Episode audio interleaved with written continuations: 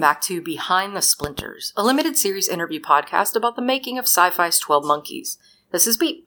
In just a moment, you'll hear Cece and I speaking with showrunner Terry Matalas and stunt performers Jeff Scavell and Jennifer Murray about the action sequences and stunt work on 12 Monkeys. So, welcome back to uh, co creator and showrunner Terry Matalas. Hello. Thank you so much for being here with us today. Thank you. All right. And then welcome to Jeff Scavell. Hello. Thanks for having me. Thank you. And also Jen Murray. Hey, everyone. Hi. And if you don't know these two names, first of all, you will. And second of all, you should.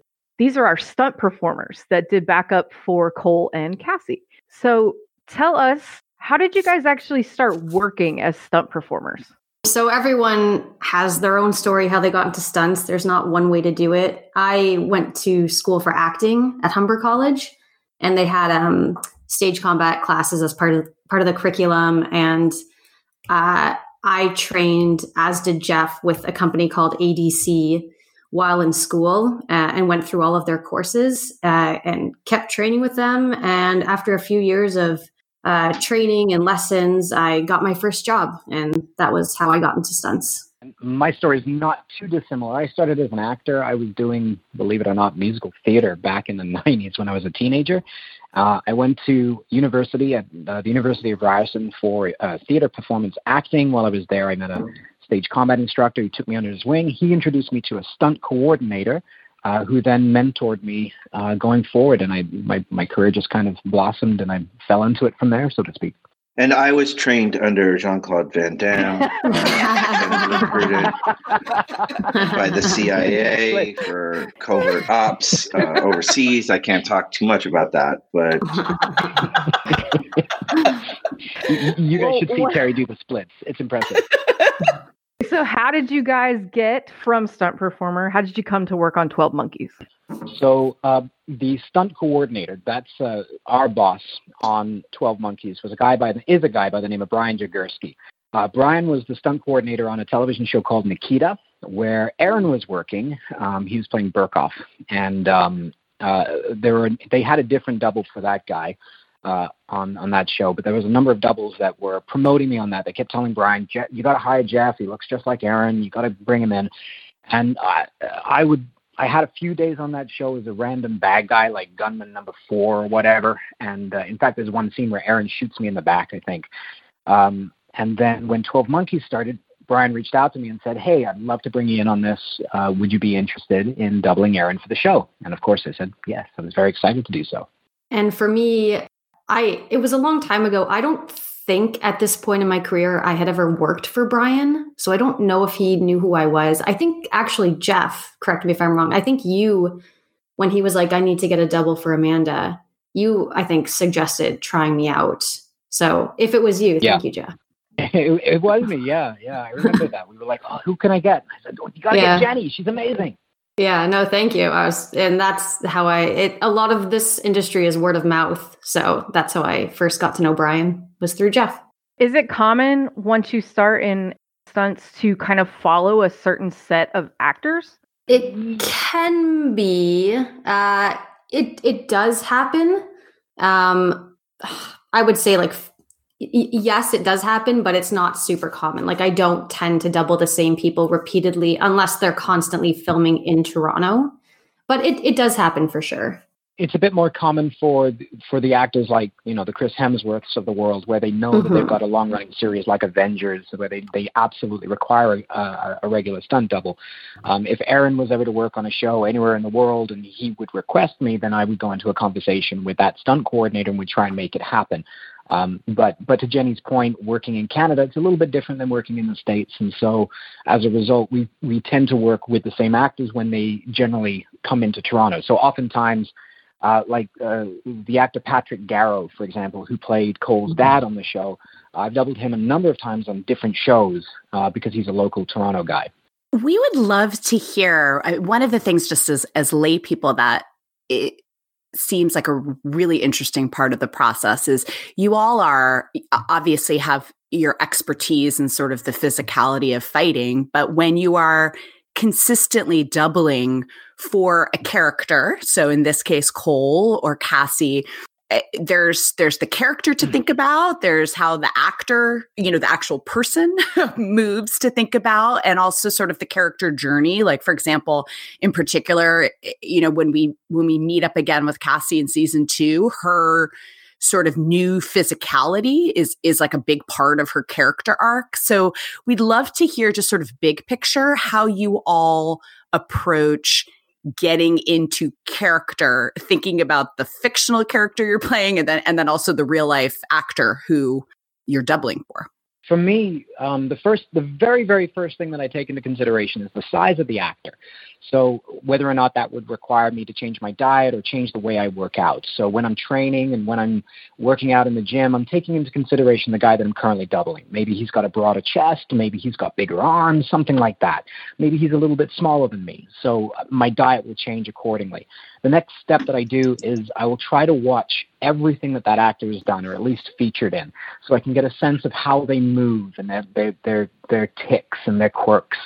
And then when I get to set, um, a huge part of it is just staying on the monitor and paying attention and watching. I never know sometimes when I'm going to get brought in and, and step in, so it's always useful to me to watch and see how the actor approaches the scene, where they stand in relationship to the other actors, whether their weight's on their left foot or their right foot. And that kind of helps give me an indicator about where I need to step in and what I need to do in, in that regard. But also, I'm watching how the actor moves. So in Aaron's case, he's got a very specific movement, and I try to emulate that as best I can.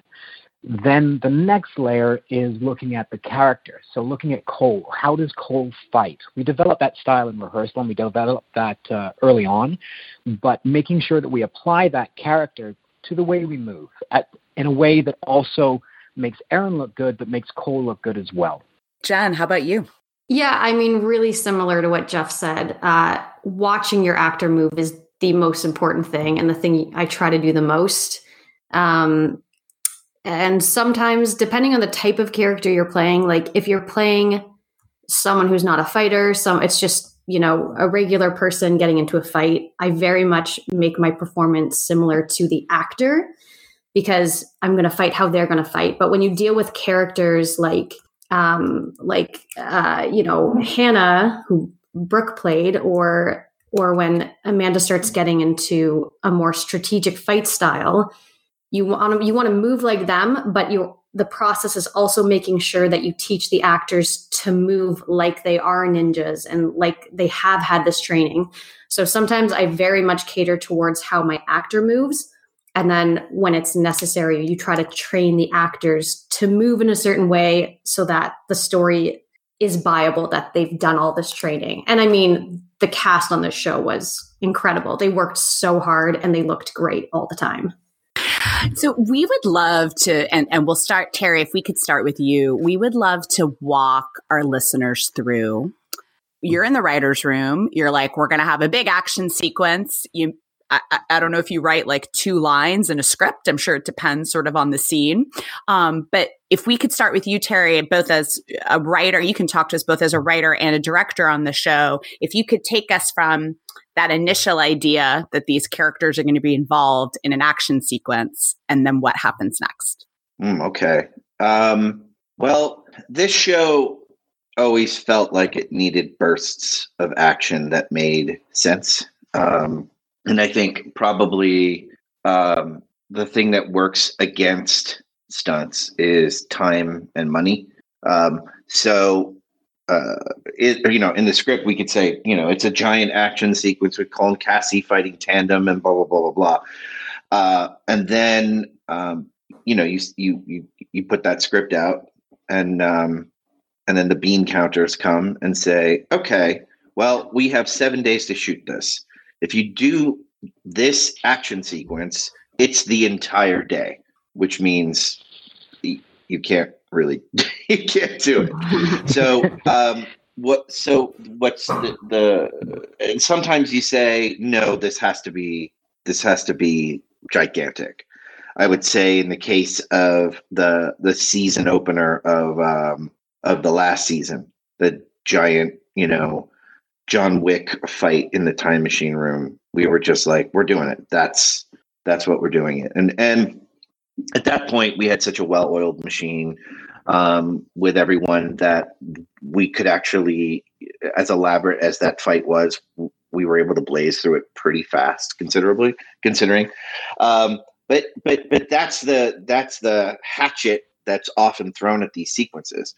Um, so Brian, uh, you know, who I knew from Nikita, uh, will come in and they, they do a they, they do a great thing for you, which is uh, previs, which is they um, Brian will get together and, and by the way, Jeff, Jen, you know, correct me if I'm wrong on all any of this stuff because this is your expertise, but they'll get together and they'll choreograph an amazing thing and they'll shoot it, which is great for a director or a producer. So you can kind of see how that action scene is going to play out.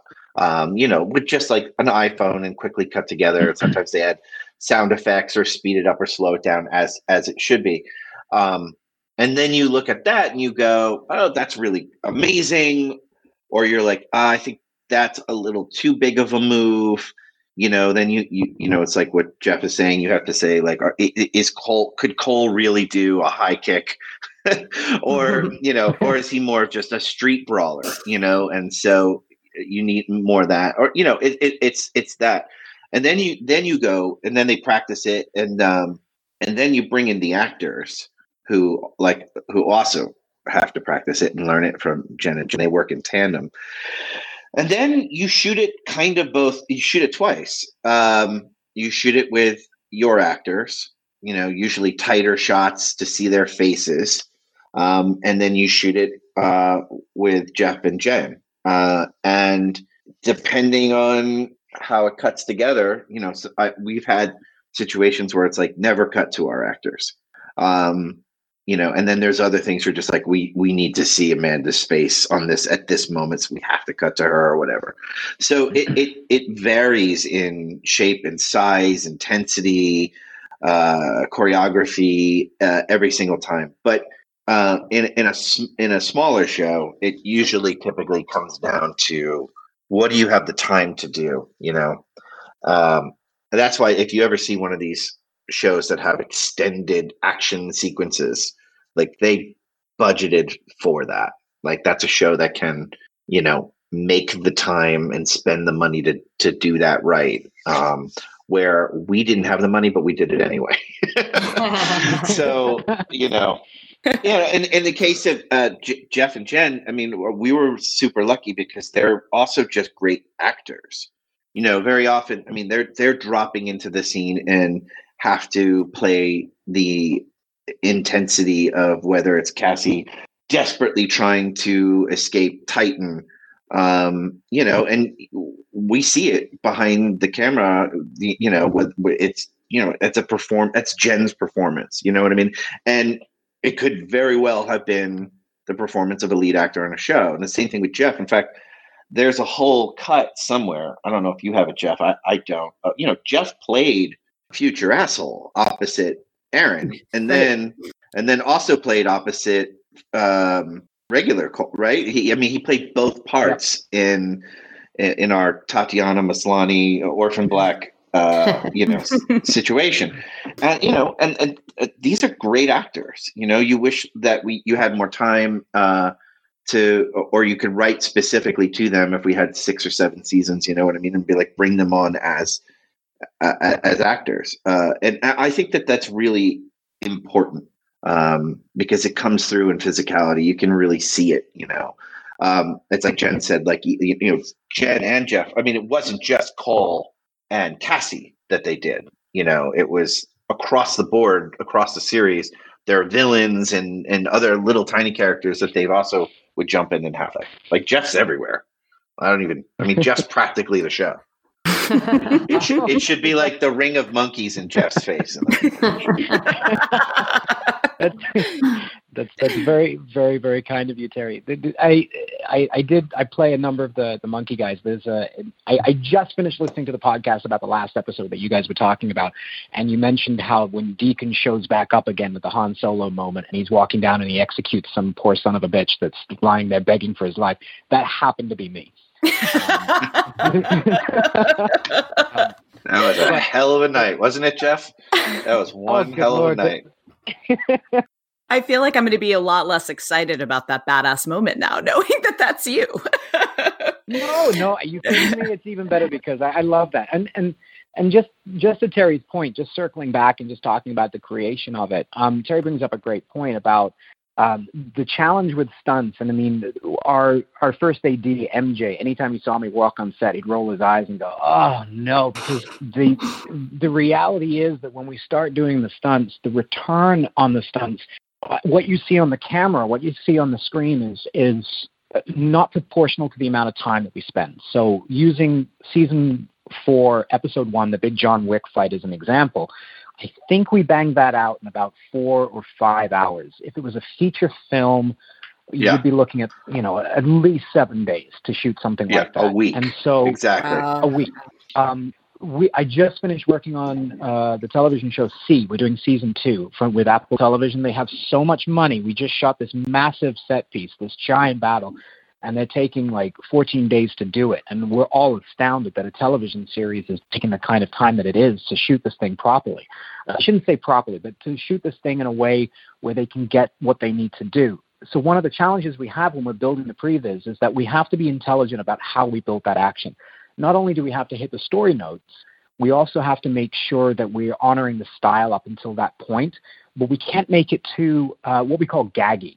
So if you see a guy get picked up and dumped through a glass table, that's usually going to be in its own setup. So that takes time. You got to light it. You got to get the camera in the position. You pick the guy up. You dump him through the table. Maybe camera didn't look right. We got to do it again. Bring in another table. Clean up all the mess we just made. So you want to be intelligent about how you put those particular pieces in. So if you can get away with creating a spectacular action piece that still creates your story, but in a way that doesn't have too many individual gags, that's kind of the best way to shoot. Um, you know, a four-hour when you have only got a four-hour window to get everything done, you've got to take that into consideration when we're building the fight. In fact, I mean, I remember in that particular fight, uh, you know, we'd be building the choreography, and Brian and I would be fighting about what Cole should be doing and what what Cassie should be doing, and then the, the next consideration is making sure that we know that Aaron and Amanda can step in. And those guys are so um, adept at the fighting. They, they both had a different approach. Aaron's got amazing physicality, a lot better than he lets on. And, uh, and Amanda, with her dance background, was all about the details. So they would work incredibly hard to get the bits and pieces that they wanted to get in that fight. They all wanted to work hard, but it's always stacked against the actors. They they're expected to be fantastic at everything. They've got all this dialogue they got to remember. They got to go to a wardrobe fitting. They got to go to a press thing. They got to go to the, you know, they got to go shoot eight pages tomorrow, and they got to look fresh for it. They don't have the same kind of time that we do. So when Jenny and I come in and we build the fight with Brian and we learn the fight, that's all we have to do. We got to be really good at just that fight, so that we can step in for Aaron or Amanda and take off some of that uh, uh, load of work. You know. Yeah, and the nice thing too, the later you get into the seasons, uh, you we know how both of them move, so we can try and cater the fight movements so that I know it's something Amanda's going to like to do, um, and that Aaron's going to do. So we can try and help them in that way because we know how they move. And and Aaron was incredibly gracious too. Like there would be times when we'd start shooting from behind, Aaron and Aaron would go, "Oh, just get Jeff to do it. I mean, we'll just we'll, we'll make it look good. Like get him in, and and and I can just step in, and we'll get it quicker, and we'll keep. Right. I think that was just Aaron okay. just didn't want to do it. quite possibly. We would love to to get into sort of a few specific standout action sequences at least to us as as audience members. And of course if you all have you know other scenes that you want to highlight as well jump in. I guess sort of the first fight as an audience member that i think of that made like a real emotional impact on me in season 1 is the knife fight between Cole and Ramse in Shonin just because yeah. it's there's so much you know it's it's two brothers um, and choreographing a fight between two people where there's so much emotion and and they know each other. And i would love to hear about how you all went about choreographing that. So brian myself and the double for ramse in season one was alex armbruster great stunt guy and we all got together at the the club where we were shooting and we got a chance to kind of go through the beats knowing what they were going to be and I know that there were a lot of breakaways in that. A breakaway is like a piece of glass furniture. It could be a glass. It could be a, a, a, you know a sake a, a, flute or flask, I guess. It could be a, a decanter, whatever. Um, they, they wanted a whole bunch of these breakaways that were going to be part of the fight. We also wanted it to be rooted in um, their history, which was not only are they brothers, so they should fight like brothers, but there's that, that will to survive. They're, they're, scavengers. And one of the notes that we got very, very, very early on is that Cole is not Jason Bourne. And so yeah. the the mentality that we kind of approached it, the way that I described Cole's action when we started season one was that he was the kind of guy you could throw through a table, then he would get up, grab a broken table leg, and beat you to death with it. And that's very much what we did. We we built this fight, and they wanted to do it in a in a one just me and Alex to start with. So we filmed this whole thing in one go, and I remember being absolutely shocked that we were going to do it because there were so many breakaway pieces. The fight starts with me going through a glass table, and there was a big question mark whether or not I'd even be able to get up after it. Um, the, the, the second part of the action is uh, Ramse grabs me. We start wrestling. I toss him on a different table. He knocks me down. We grab pieces of glass and smash them on each other. He grabs a decanter, smashes that on my head. It all ends up with me wrapping a rope around his neck and strangling him. And I remember we got to the end of it and they called cut, and I was just astounded we were able to start from beginning to, to the end without accidentally breaking anything that shouldn't be broken and without having to stop because there were some big hits throughout that fight. And then we stopped. We brought in the actors. I fought with uh, Kirk, and uh, Alex fought with Aaron, and we got the bits and pieces that we needed to get with the intensity and the you know having all those great moments between these two guys fighting for their lives. Um, and and the one thing I do remember is there's a, a, moment near the end, right before Cole gets stabbed, where Cole kind of limps in and grabs Ramse, and then Ramse stabs him. That limp, that's actually me doing it, and the limp is real. Like my my head was so swollen.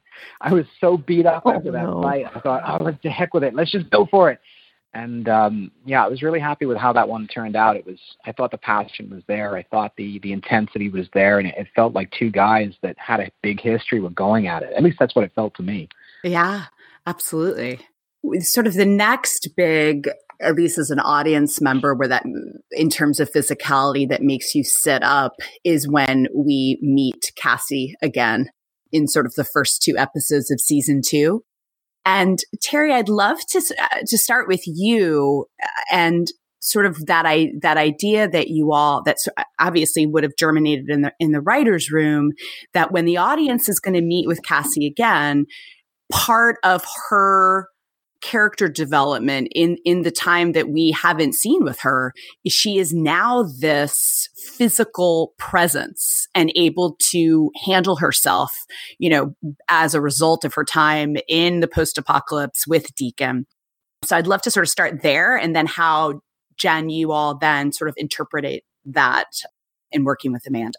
Yeah well i think this is what necessitated jen coming on. Um, it was you know, it was always the plan for the show that by season two, you knew at the, the end of season one, she was going to spend time in the apocalypse. And, and with time travel, you have this amazing, uh, unique thing where you can tell the story in a way where we can just cut to a year later um, and see her because it's time travel. Uh, and I was always really, I always thought that was really cool that she starts the episode as as the woman who doesn't want to stab the bad guard, and then you see her at the end, and she's blowing three people away and, and whatnot with a with a gun. So we um so that was, you know, it's also a little scary too, because we started to trend into a more uh for lack of a better word, like just actiony kind of territory.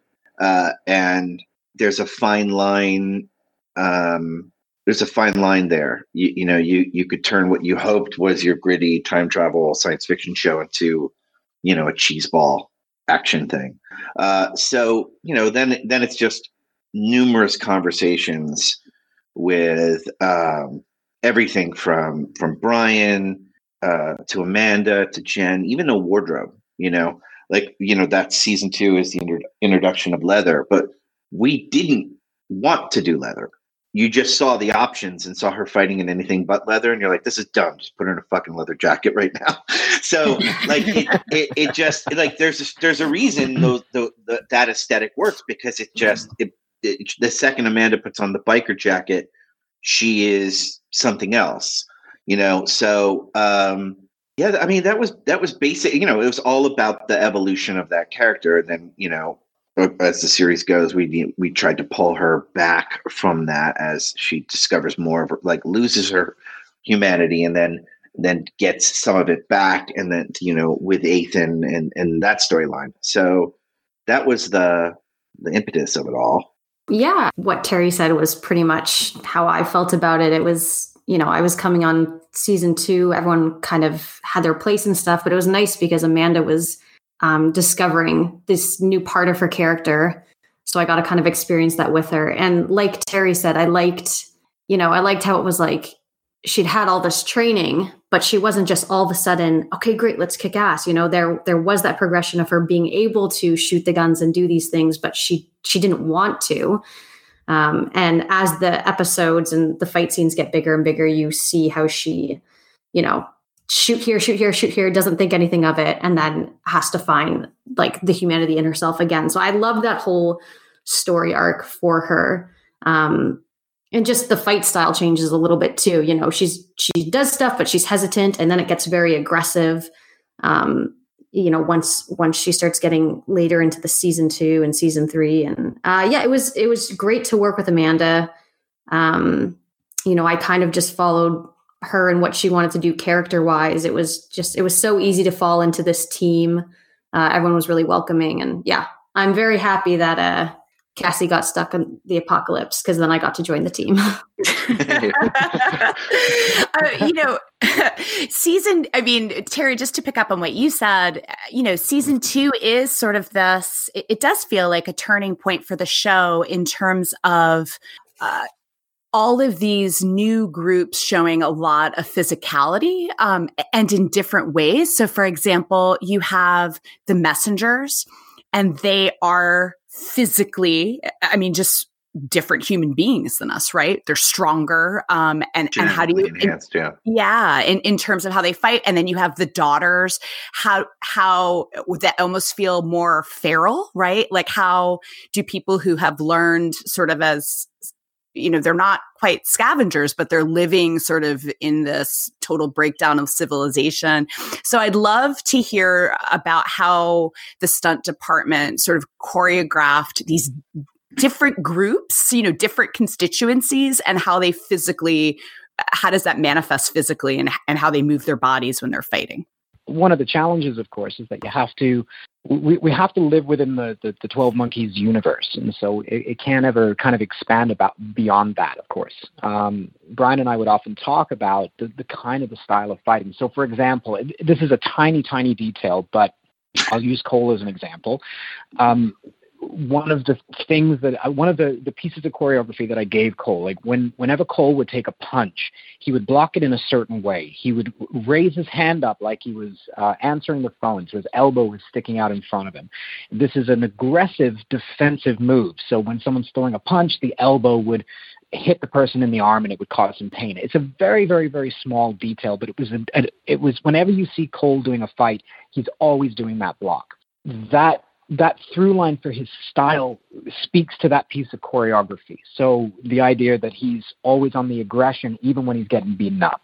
Conversely, talking about the daughters and finding that, as you say, they're not scavengers, but there's a raw, um, uh, animalistic style to them, especially with Brooke. Brooke kind of, I think, led the charge with that. Um, when, especially when we started choreographing for them uh, at the end of season two um, for the big battle at uh, at Titan. Once we got a sense of that, it became very much about making sure we ran with that that animalistic style, that very brutal style, which is different from the Scavengers, which was while brutal was was more about the survival.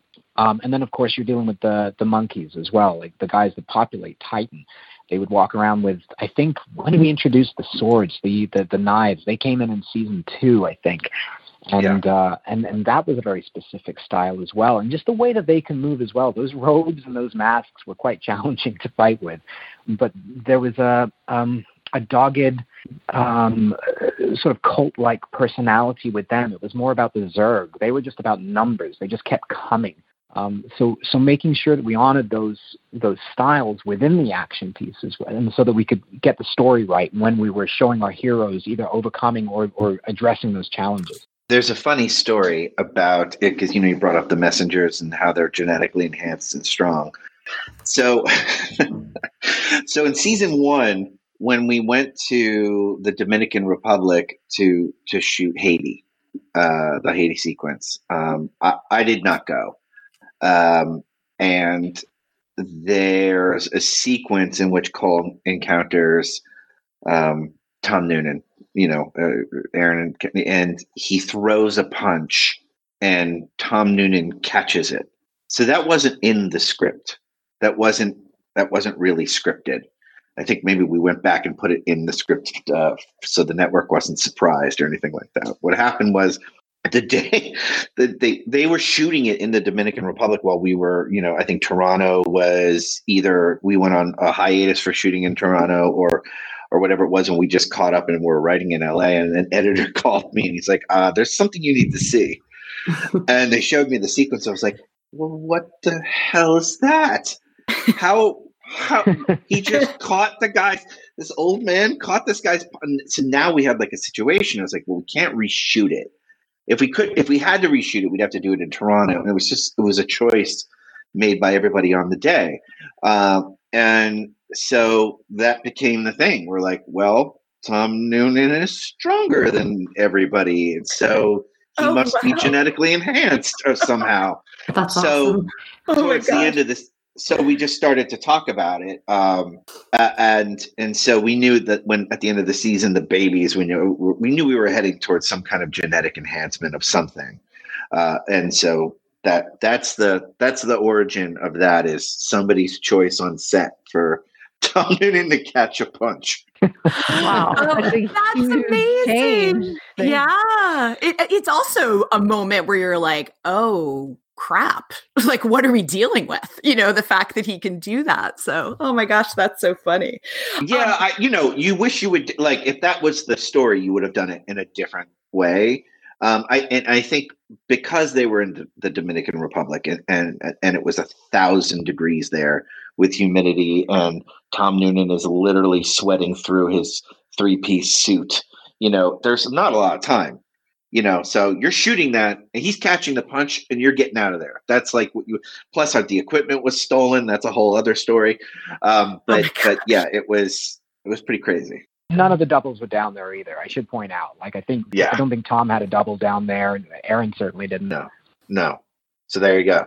Catching punches we would love to hear more sort of about that two part um, the last two episodes of season two, Battle of Titan, and those action sequences because they just felt so, you know, for lack of a better word, epic for the show. Um, and definitely sort of that scale, you know, continues on for the rest of the series. Do you, um, do you all have sort of other production stories from that? Oh, yeah. So, some of them can't repeat. to, uh, Jeff knows. Was, Jeff uh, knows. that, was. That's um, a nervous laugh you're hearing, guys. that was, that was an epic. That was an epic night. We um. So we, we were shooting in Sarnia. So we, I think it was the last night of season two as well. And so we had real time crunch on being able to, to, to get everything. And we had stunt people for the big battle sequence when the daughters show up and our heroes um, show up to, to save the day. And we shot all that, I think, on like a Thursday night or something. We sent everybody home. And then Friday, we had to shoot the piece where Cole and Cassie go back into Titan looking for Ramse and their friends. All hell breaks loose, and then our heroes get separated. That whole fight sequence. Now, I had Brian and I had chatted about it. We didn't have any time for rehearsal. We were shooting out the end of the show. We we didn't have any time to to get together. We had another uh, a couple of other stunts that we had to figure out, like that fight with um oh I can't remember now, but we we were real busy. So I went away to a training facility. I put together some ideas for how we could kind of get out of the situation and, and build this fight. And I brought them to Brian and, and I showed them. I think I showed them to Aaron and and and, uh, and Terry that night, and they were like, "Great, that's great. We'll do it." We're sitting at lunch And the third AD comes over and goes, "Hey guys, just so you know, we're running out of time. Um, everyone's kind of nervous. We got to get this thing. Do you guys feel good?" And Brian and I look at each other and we're like, "Yeah, yeah, feeling pretty good." And then I think like the first AD came over and was like, "Hey, uh, we, we don't have a lot of time. Are you guys going to be okay to do this?" And we are like, "Yeah, yeah, no, it's going to be fine." and then I think Terry came over and was like, "Guys, there's no time. We have to do this. Can we do it?" I'm like, "Yeah, I think we can." Um, the, the the pressure was now on, and one of the challenges we had is that we were working with background people from Sarnia. Like these are not professional background people. Like pr- nothing goes to Sarnia, and so these guys were like being hired for the night to just come out, and we had to fold them into the fight as well. And they're they're manhandling Amanda and Cassie, and and, and I'm trying to negotiate all the the other stunt people and show Aaron the choreography in literally like five minutes. Um, I remember there were many pieces with it. At one point, Cole has to get kicked out. He draws the gun as he's flying through the air, shoots that monkey, lands outside, and, and Cassie gets dragged off um, putting those pieces together, and it was just rushing. I turned to the stunt guy that was kicking me out of there, and we weren't getting it. The angle wasn't right. And I just turned to him. I said, I want you to kick me as hard as you fucking can. We got to get this. Turn your body this way and just hoof me. And as soon as he kicked me, I went flying out, drew the gun, shot the guy, and uh, and we got on with it. And then I think the final piece was when Titan splinters away and Cole goes flying back from from from the splinter and we we literally set that wire gag up.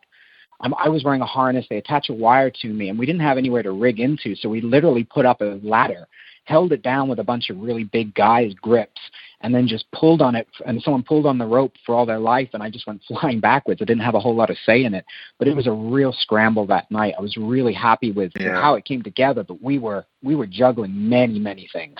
Yeah, yeah and uh, it was our last it wasn't the last night of the season but it was our last night in sarnia which meant like we would not be we'd be scrambling to figure out how to tell the sequence if we didn't do it right there um, yeah there was right. a lot of pressure i think those are all like some of those are just one take things you know yeah. we, we never had backup of it yeah wow well yeah I, I, I feel stressed out just listening to that. and, and that's that's only that's only a little bit of it. It started to rain, um, which held us back. Um, in fact, you can see in some of the sequences they're walking through and it's raining, and then it stops raining, and we just was like, "Yeah, that's Titan. That's what happens. It has its own ecosystem, you know." Um, and then there was just you know, there's a lot of pressure. There was a lot like you, you know. Um, stress was high. Every people were reacting to the stress, and that that slowed some things down. Uh, it was a it was a hell of a thing. Oh my gosh! Uh, I wanted I wanted to turn next to Terry. The I think it's your first time. 301 is your first time directing an episode of TV. Was that right? It was, yeah listeners know that we it's a we think it's a really beautiful episode of TV to look at but just focusing on what we're talking about today, there's a lot of action sequences in that yeah, yeah, premiere. Yeah. Uh-huh. Um, uh, from and so I'd love to hear.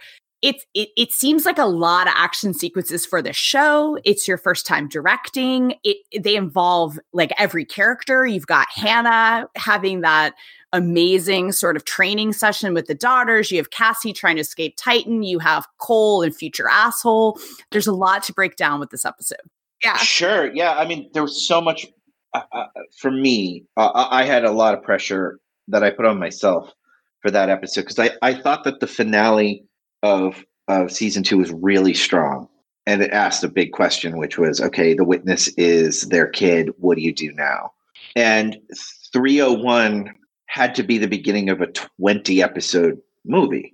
You know, there are things in 301 that don't pay off until the very last episode of the series. So you're thinking in that in in that range too.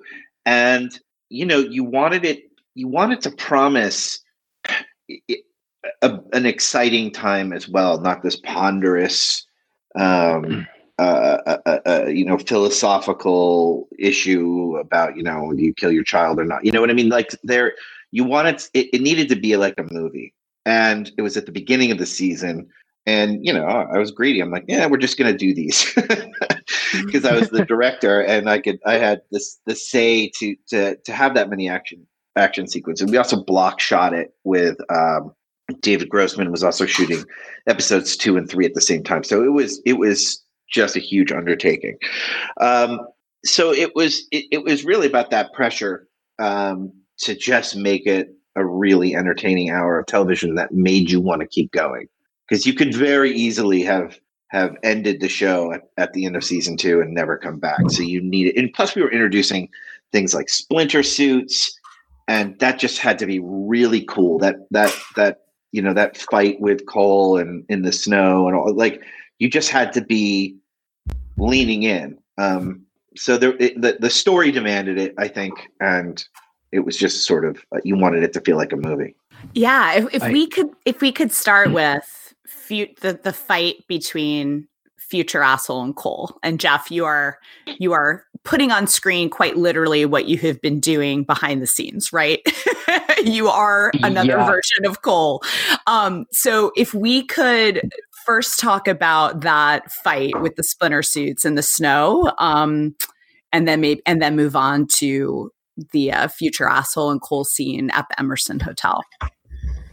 For sure. Um, it's funny. I I was listening to these podcasts, um, and it got me excited about the show. And I've, I've actually started my first rewatch just as a fan, just to sit back and watch it. And I was really struck by the amount of action we had in this episode. It's just kind of relentless. There's even a little fight with Cole and Hannah as well when she calls him that little shit when she tries to splinter. him. Yeah. Um, I, I, the, um, the, the that particular fight, I remember we and, and Terry, you can correct me if I'm wrong. I, I remember we were in the middle of the forest. We're in Claresville in a conservation north of Toronto, and I think the splinter suit had just arrived, or it, it was literally fired. just finished. And first, that was the first time we lit it up. Was uh, yeah. was there? Yeah, I was. I'm in the forest, and and Joyce is there, our costume designer, and they're they're they're wrapping stuff up on me. They're taking stuff away, and it literally right until I'm standing there before we do that zoom in shot where where he appears and, and turns on the splinter suit, and then we got to think about the fight.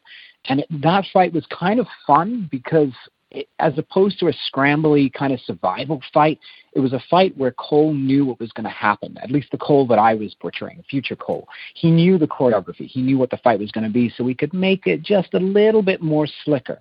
The other yeah. side of that was there was no time for uh, Aaron and I to switch wardrobe. So whatever the fight was going to be on the Cole side, what Aaron was going to be doing had to be accessible by Aaron, which meant we were never going to be taking him to the ground hard. We, we I couldn't hit him hard. I was going to have to protect him all the way through, make him look good, but also make future Cole look good. So there was a number of challenges. Um, up to and including the groin hit as well. Like we had this whole elaborate thing. Brian had brought in a rig that was going to save me, and we we didn't have time to put it in, so we just kind of went for it, and I I moved my hips forward and helped hope for the best. Um, uh, and I think we we banged it out pretty quick. Um, but Aaron did an amazing job on that fight. That was all him. Um, Future Cole is all me. Aaron is all Aaron, or Cole is all Aaron uh, for that fight. And just, I'm not sure. I think, Jeff, you've listened to most episodes. Jen, I'm not sure if you have, uh, but it is widely and universally accepted that splinter suits are the sexiest article of clothing ever designed. oh, wow. nice. That's true. Um, That's true. Not something I uh, had anticipated. no. I'll, I'll tell you a little something about those things. Like they are so cool, and it was so fun to fight. But they're they're really awkward. They have a giant battery pack that sits in the small of your back. Um, and so anytime I was wearing one of those and had to like slam into the ground, I either had to find a new way to hit the ground where the battery pack wasn't going to jam into my hip bone or just try to move that battery. And the thing would always ride up and jam us in the neck. And of course, every time I was wearing it and I had to hit the ground, I'd always get the note, that thing is really expensive, Jeff. Don't break it. so, okay. Yeah. Terry, if you could, the scene between Cole and future asshole at the Emerson Hotel, there's mm-hmm. so many layers to it. As a director, having to ground both Aaron and Jeff in the different points of view and what different character, you know, the same character knows at different points. I mean, it, I'd love to hear sort of how you approached that scene. Um, and then Jeff, obviously, also hear from you about it. Well, uh, you know, a, a lot of it was on Aaron's shoulders. You know, it was like, how do you differentiate the two Coles. You know, you have one Cole who's in the middle of the darkest depression of his life, and another Cole who's just been told, you know, leaping forward in the narrative that this is it. He's going to be erased. This is his last run at everything. Um, and so he's weirdly like lighter and jokier, you know, to like trying to, you know, forcing himself to kind of enjoy what time he has left, even though it's god awful. Um, so it was getting into that mindset. And then it was, you, you know, so much of it was the choreography. It, it was camera has to cle- you know uh, jeff has to step in front of aaron at this exact moment you know so that we can then cut to uh, we can then orphan black the footage. And we, we literally had the team from orphan black do that because they were just the the world's leading experts on uh, scenes with the with the same actor. You know and then it was aaron and um and and jeff you know they were they're working together on what it's really a, about so much as is about what Aaron needs in that moment, what he needs to hear, what he needs to react to, in the same way that we did it with uh, old Jennifer and Jennifer. You know, Emily needed. Uh, there, there's a there's a whole combination of things she needs to react to. Um, so pro- I'm sure Jeff can probably talk to more about it. As a, but as a director, it's it's it's really scary until you see the the visual effects composition of it because you don't even know what you're looking at right now. The camera is moving and doing this. It looks pretty, um, but you have this whole other actor playing Aaron, uh, Aaron, you know, and you're like, oh, I, I think this works. I hope this works. I don't know if we're. I mean, are we really going to believe like do a visual effect in which he puts his hand on himself and we believe it and you know, so you're so much of it's a leap of faith that the visual effects is going to come through on, and they did. Uh, it was it's pretty great. I still love that moment where Cole puts his hand on his own shoulder. I mean, they couldn't do that in 1989 for Back to the Future 2. That made it look realistic, you know. And and yeah. here we are doing that. Yeah. Um. So I, if I could.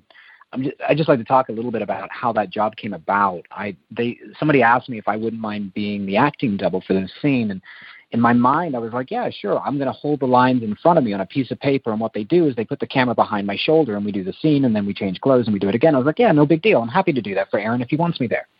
Then they said, yeah, you're just going to have to audition. Just go down to the studio. They're having a meeting. I said, great. I showed up there and they're talking Orphan Black. They're talking about the marks on the floor. They give me the script. It's like 12 pages. I'm like, what did I sign up for? Oh my Lord, this is going to be hard. And I'll tell you, like it was one of the most challenging things I've ever done in my career. We it, we spent the entire filming day doing just that scene, and it was I think something like 12 pages long. And it wasn't just knowing one side of those 12 pages; it was knowing both sides of it, me- memorizing the entire thing, and being able to facilitate what Aaron needed for that scene. Um, I'd worked on Orphan Black, so I was friends with uh, Kathryn Alexandre, who was the acting double there.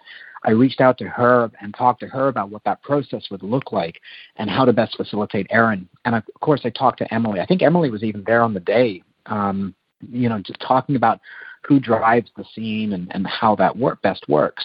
And the first time we went through it, I think I was, yeah, I think I was future Cole. And, um, you know, I'd spoken at length with Aaron and we'd run the lines and we talked about the pacing and hitting these notes and making sure that we honored these specific moments so that he could play them when we got to the other side. And and we we went through it and we finished and I was like, oh, I felt really good about it. We were definitely in the scene. We were connected as actors, and it felt great. And then we switched sides with our switch clothing and all the rest of it. And then the challenge happened where they give us these earpieces and we have to absolutely match what we did on the other side. I think there were something like 20 marks or 29 marks on the ground for us to hit at certain points in time. So we're doing this dance around, and I'm I'm comfortable with that because I'm I'm watching Aaron while we're doing the other side of it, so I know where I've got to be, when I've got to be there, and where the camera is in relationship to where we've got to be. So I feel comfortable with the physicality, but making sure I hit those acting beats was a little bit foreign to me in terms of what was required for that scene. And I remember there's one moment where we're sitting next to each other, and Aaron, we've done the doing the other side now, and Aaron is doing the monologue, and he's talking about how uh, all we'll have is what's in between, which was beautiful. Um, and it's this long monologue, and Aaron's locked eyes with me, and it's emotional.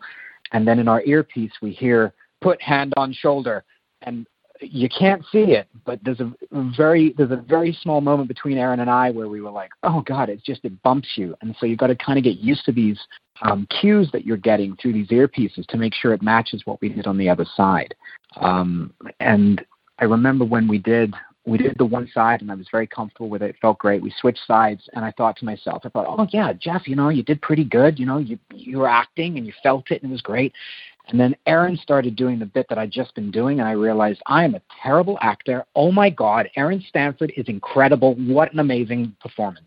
He came out of the gate like 10 out of 10, and it was just, it was an exercise in an acting class. Like it was just incredible to kind of watch him work. And uh, it, it was not only was that one of the hardest things I've ever done, um, it was also one of the greatest privileges to be a part of. I mean, it's interesting because my work is never going to be seen on that camera, but at the same time, like it was so much investment to be there on the day and to be connected and to work with Terry and get the direction and make sure that Aaron was getting what he was needed. So not only was I looking for feedback from Terry, but I'm absolutely looking for feedback from Aaron.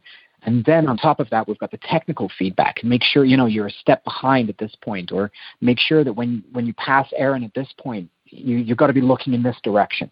Um, so there were many, many, many moving pieces to that. And, and, to Terry's point, it was one of those things where you don't get a sense of what the final product is going to look like. So you're just kind of hoping that what you're doing is going to work and that's the best product that you can put forward. Yeah, well, it's an incredible scene. Jen, your challenge for this episode is you are a stunt double for a character who is trying desperately to escape a cult while heavily pregnant in a long flowing dress. but, but, also, Jen, you she was also Hannah in that episode, weren't you? Yeah, yeah. I both? Brooke too. Yeah, yeah, yeah. Oh, and, wow. and including the big the big um, daughter fight, right? Yeah, yeah. No, this was yeah. a um, a heavy episode for sure for action for me. Oh wow! All right, well let yeah. yeah let's let's start with that amazing sort of training sequence with Hannah.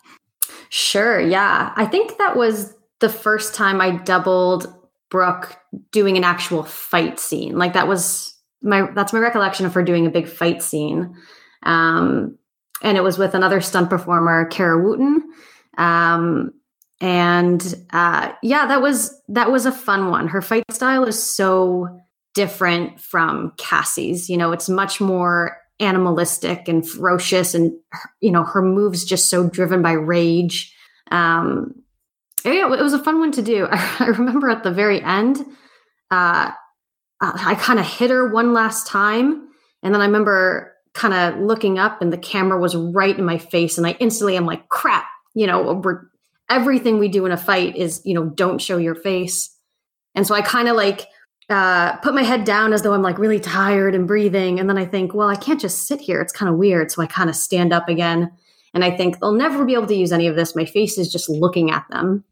And I see the final cut. And, you know, obviously I should have known Terry and everyone knows what they're doing because I'm super backlit. So they actually ended up using the shot. So it was a, an interesting learning experience for me because I thought, oh man, I'm messing this entire shot up, shot up, and they could use all of it because it was super cool. Like the lighting was really neat, and you couldn't see it was me. And uh, yeah, that was a fun one to do for sure. Yeah, the drop was um that was a that was a good one. I think that was an 80 foot fall. It was a pretty high one, uh, and it was in the Hearn. Um, yeah, that was that was a big deal. Uh, it was we kind of shot it in two parts. We shot it there's the one shot where I'm standing on the ledge and you see Railly fall back and maybe fall about 10 feet and the wire catches me. And then we repoed where I'm already suspended in the air 80 feet up. And that was the really big long drop. Um, and I slow down right at the end. So that that was I remember that was a big deal. A lot of big ups yes. were there that day watching. yeah, it was it was, you know, and it's also it was my first time directing right? So it's like right, right. you you have a lot of meetings where you're like i like these people so let's not kill them. If, if there's even a chance that this is going to go wrong let's not do this. Let's just green screen.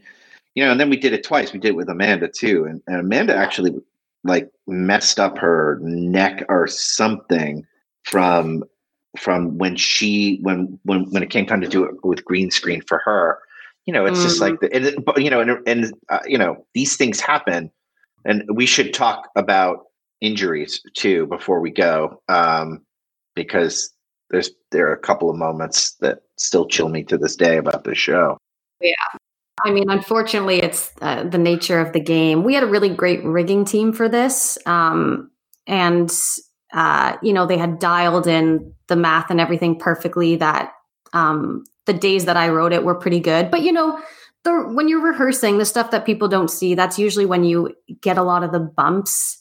Um, but, you know, we, we fix it so everything's hopefully smooth on the day. But yeah, I mean, it's the reality of the game. You know, things can always go wrong. That's, you know, that's why you have stunt people there. But, uh, yeah, I, it, this one, this one went great. The ride was pretty smooth.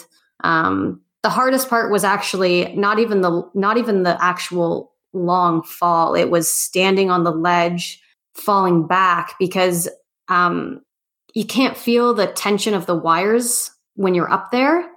So even though you're not free falling, you feel like you're free falling. And it's very odd to be standing up 80 feet and just put your arms out, you know, like Jesus and just fall back and really trust that something's going to catch you. That's it's a hard one to trick your brain to do it. So that one was freakier than I thought it would be, for sure.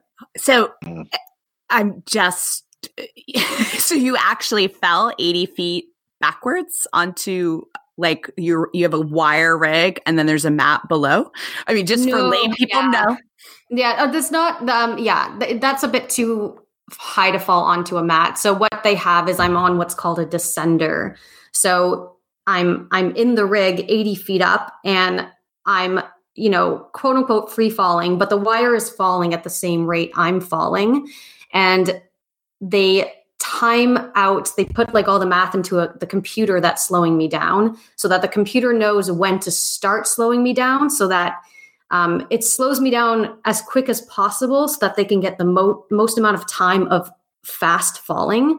But it's not they have to time it so that it's not suddenly jarring you to a stop because you wouldn't survive it so they you know i have maybe like i don't know it was pretty quick it was maybe four seconds of the time it slowed me down to an actual stop so i'm i'm stopping suspended right above the floor if that makes sense got it Wow.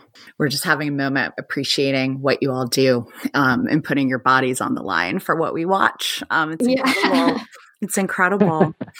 um, there's some other, and, and, I know that we're sort of getting short on time, and there's just some other incredible sequences that we want to be sure that we asked about. Um, the later on in season three, one of sort of the most mind bendy but kind of thrilling fights to watch um, is at the beginning. I believe it's masks when Cassie and Cole are fighting Hannah and Deacon on the train with the splinter suits. Mm. Um, yeah.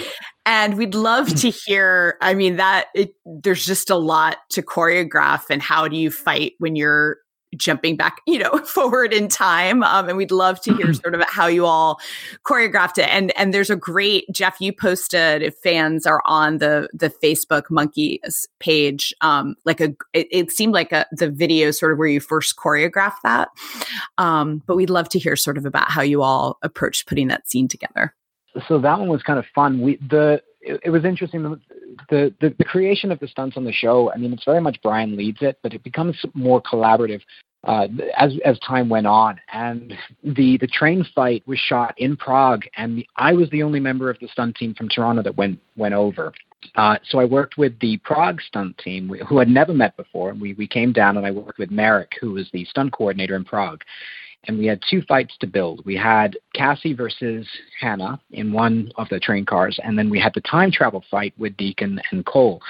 So I had some ideas, and I came in with with some choreography. And uh, Merrick said, "Yep." He left me to to build that one with Derek with um, uh, with Deacon, the Deacon double, and uh, he went off to build the the Cassie and, and Hannah fight. So the hardest part about that one was kind of wrapping my head around the time time travel in a short period of time and how that would affect the fight. So it's I built it like um it's like two fights in one. It's Deacon beating up Cole and then Cole going back in time and beating up Deacon at the same time. The so the challenge there was how do we get that in, in, in so that we can shoot it in a short amount of time, shoot it on the train, which is already limited in terms of the geography about where we can put the camera, and how do we utilize our doubles as well as our actors. Um, and I think we did have a rehearsal day. We brought all the actors in. In fact, the at the very end of it, where Cole grabs a suitcase and smashes Deacon in the face, that was actually Aaron's idea when we were working the rehearsal. Um, so we changed the ending just slightly for him. But that one was a bit of a, a a mind bender, but it was a lot of fun to build and, and to try and create the the idea about the, the the time travel within the combat. I think in at one point, and Terry, you correct me if I'm wrong, but I think we were talking at some point about having a fight sequence where there were going to be multiple Coles from different timelines showing up and fighting in tandem, but I don't think it was even possible, or I don't think it materialized. Yeah, I, I had we, we talked about it, and then you know the producers were like, "We can't afford that," and I'm like, "All right, fine." Fair enough. but having heard those conversations sort of happening in the background, I had some ideas about how that would work, and so I kind of took some of those ideas and put them in the uh, in the fight and train. Season five, season five, my friend. We'll we'll get it in there. Can't, cannot wait. uh, I really do want to talk about um, the danger. Yeah. Of, because because uh, I, I think what it's something it doesn't even really occur to you. It's not that it doesn't occur to you because there's always the danger but you're but because uh, stunts are so professional normally everything works out. There maybe there's a little bit of a bruise or a whatnot but when something goes wrong it is a take your breath away um, moment of reality that you're like why are we even doing this? And for there's one the only time that I I was like, oh God, what did we just do? Was Jeff? Do you remember when you got kicked in the chest in the mm, um, yeah. the auction episode, yeah, yeah. and you went through that? That that that was uh, that took the guy kicked too high by accident, I believe. Jeff, you can jump in and tell me I'm all wrong about this, but and it took all the air out of Jeff, and he was down for the count for a good um, I mean, a good few minutes. And one of the things, and then this is just my experience with most stunt players, is they're so quick to be like, I'm okay, I'm okay, don't worry, I'm okay, let's move on. But um, I don't know if that comes from some sort of professional uh, internal code of ethics that they have or whatever. But like, but no, they're not okay. like, it's okay to shut down for an hour and make yeah. sure that these human beings are all right. Um, and that was that. I just remember that. Anyway, I just wanted to jump in and say that we all do that. that. We all do that thing where you're like, they're like, "Can you go again?" You're like, "Oh yeah, no problem. Yeah, I'm ready. Let's go." And it, I, you know, we, I, we both do it, eh, Jeff? And I, I don't know if it's, you know, yeah, it's hard when you have an entire crew of people waiting on you. If you know you didn't get the shot, it's a little heartbreaking to be that person who's like, sorry guys, I'm done. Because now now production can't get the shot that they paid for. So usually we yeah. try to power through as much as we can. I mean, if you physically can't do it, I, I mean, I guess you're not doing it. But yeah, I mean, I've, I've definitely gone again when I should not go again. Yeah, but don't don't do it. I know from it's here on, really bad. From here on through, right. you are authorized to not do that ever again. Thanks, Terry. but there, there's also a reality in that uh, I, I don't know a single working professional stunt performer that isn't dealing with some kind of injury at some point in time. Mm-hmm. Um, like I'll tell you right now, I guarantee Terry. I guarantee you, Terry doesn't know this, but I started the show with a fractured elbow we were rehearsing um, a scav fight. It was the one where Cole and Ramse are looking for the documents for um, Jennifer in the uh, in the abandoned hospital, and they get attacked by some scavs. We were rehearsing it, and the scav that was swinging a pipe, and he had a PVC pipe, and I don't know what happened, whether I didn't get my arm out of the way or he swung too fast or too hard, I don't know, but he cracked me on the elbow and fractured my elbow. Um, it was a hairline fracture and I, I didn't know it at the time. I was drenched in sweat and dealing with pain, and I was just about to meet Aaron for the first time as this doubling job. And you're, I guarantee you, I was not going to say anything. And I remember we we had these fights set up for the next two weeks, I remember showing up at work and just wrapping the hell out of my elbow, putting as much padding as I could on it where Oh you couldn't God. see it, and thinking, I'm just, I'm not blowing this job. I'm not going to lose this. Like, come hell or high water, I'm hitting that ground. I'm just going to have to protect my elbow. Um, so for the first, like, I think four to six weeks, I, I was dealing with a fractured elbow. Uh, the the story that Terry's talking about during the heist, there was, was there were two injuries that night. The first one, and Aaron flagged it too. He was always great about trying to protect me. Like we came in and these boxes had metal ridges, and I get kicked back through them. And right before we're about to go, one of the camera guys says, "Hey Jeff, when you go backwards, can you knock this box out of the way? It'd be really cool for the shot." I said, "Yeah, sure, no problem." I went back and I smashed my hand on it, and blood was everywhere. We call cut. I got off set as quickly as I could, so I wasn't spraying blood on on myself or or on the the set. We bandaged it, bandaged it up, and I went, "Great, that's awesome. Let's go again. We'll do the other side of it. and We'll do the kick."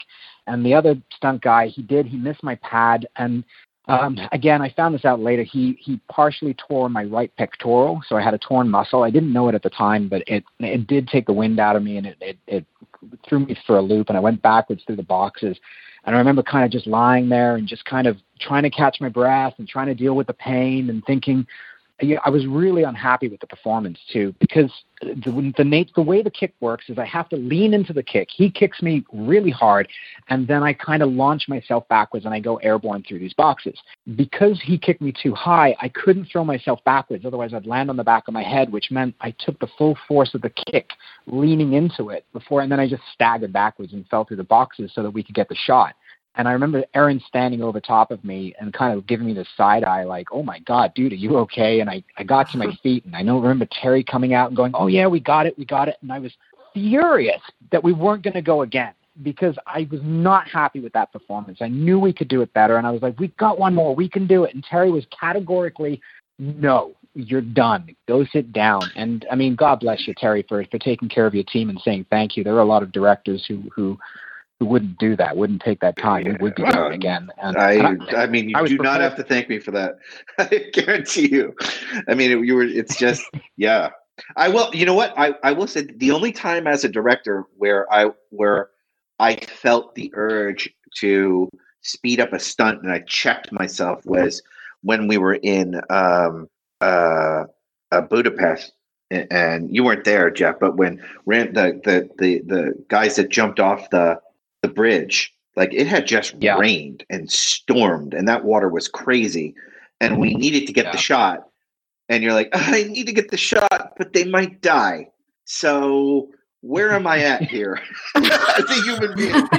You know, oh um, God! because it's only the opening of, of season two, but they could die. So uh, so let's not do it. But ultimately, it calmed down enough for us to do it. But like, yeah, you you never have to think. I mean, like, I mean, Jeff and Jen. I mean, like, they were just so good about that. I mean, I, I can't praise these guys. And they had, you know, the hardest thing is, you know, Jen had to deal with Amanda, and Amanda was a nightmare, a diva of Oh my god. unbelievable. it's okay. I didn't want to say She anything, but wow. she doesn't listen. She doesn't listen to this podcast, Jen. So we can just unload here. I mean, you know that that's not worth the the, the money right there. It totally wasn't worth it. Yeah. Don't know why I stuck around so long, guys. I'm gonna email this to her just so you know. I love you, if I Amanda.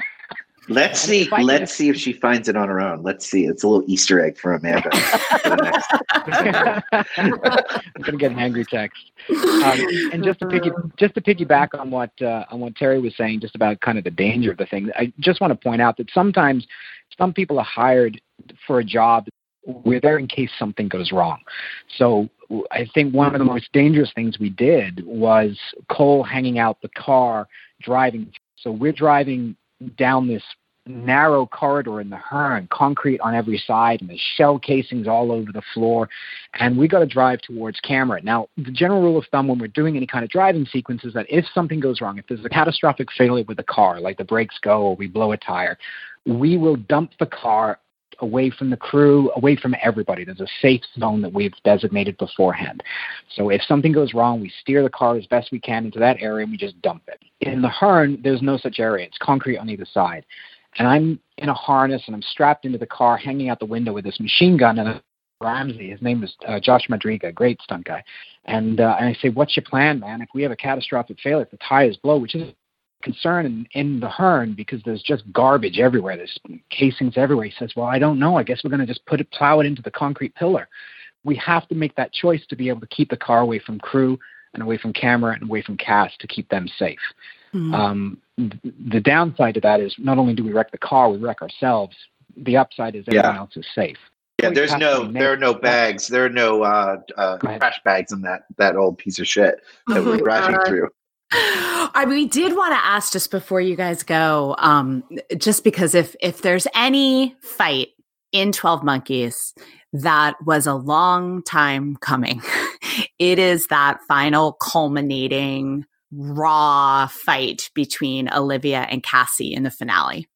Oh, yeah. And and I'd love, I mean, just because Terry, you know, obviously you directed it and Jen just choreographing it. You know, I mean, the, you've got Olivia who has been this unbelievably intimidating physical presence on the show for for four seasons. And then you've got Cassie who's like on her last emotional you know like uh, it it I would just love to hear about how you all approached sort of the emotion of the scene and the physicality of the scene. And it's like a huge you know this is like this is the long time coming fight um, of the show in the finale you know again this is this is where the value of having a stunt person that's not only engaged in the character and working closely with the main actor and is also also themselves a really good actor comes into play because those moves are for Amanda, for Cassie, are are more wild. They're more desperate. They're more angry, right? So that the emotion has to come across in that sequence too. And then there's all other there's other things that that that you know we're we're we're cueing sparks and things to explode around them as they do it, just to add to the intensity of the of the situation. But I mean, that's just one of those scenarios where if you're lucky to have an amazing performer, it's going to come across in in all those moves. Yeah, and it was great too because I mean the writing is there. The writing for the fight, we know what we have to do. So, you know, Brian and I trying to create it.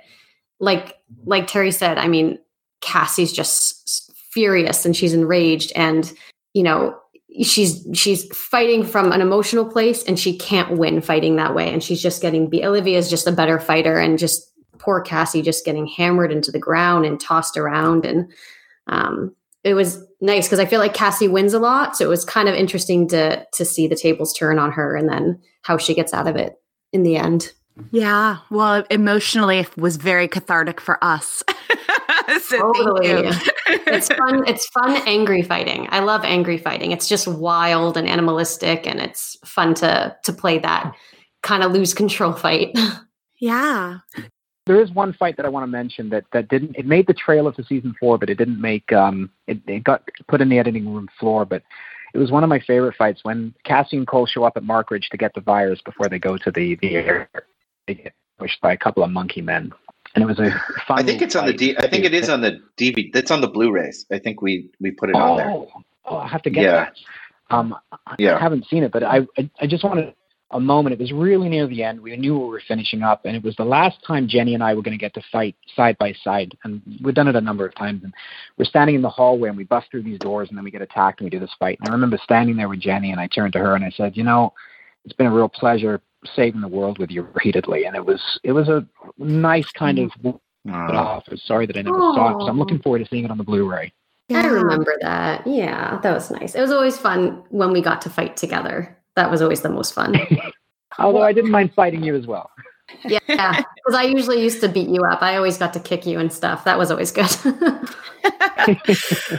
we were we were really um, really thrilled to to have both you on. Um, Terry, of course, it's always a delight having you on. But you know, as audience members, when you start to sort of watch film and TV more closely and read about what you all put your bodies through and you know frankly wondering why you all your work isn't more sort of formally recognized right when we watch award shows and things like that given how important it is to what we find exciting in film and TV we were we're really really happy to bring you guys on and and hear about how you do your job so well and put your bodies on the line. So, as audience members, thank you. Thank you. Thank you very much for having us. It, uh, it means a lot to be able to give a voice to the, the stunt department. We really appreciate your time and, and bringing us on here and this podcast too. We're fans of the show too. It's awesome. Aw, thank you so much. Thank you. Yeah, you guys are awesome. Next up, a conversation about directing with Terry Matalas and director and producer David Grossman, who directed 16 episodes of 12 Monkeys.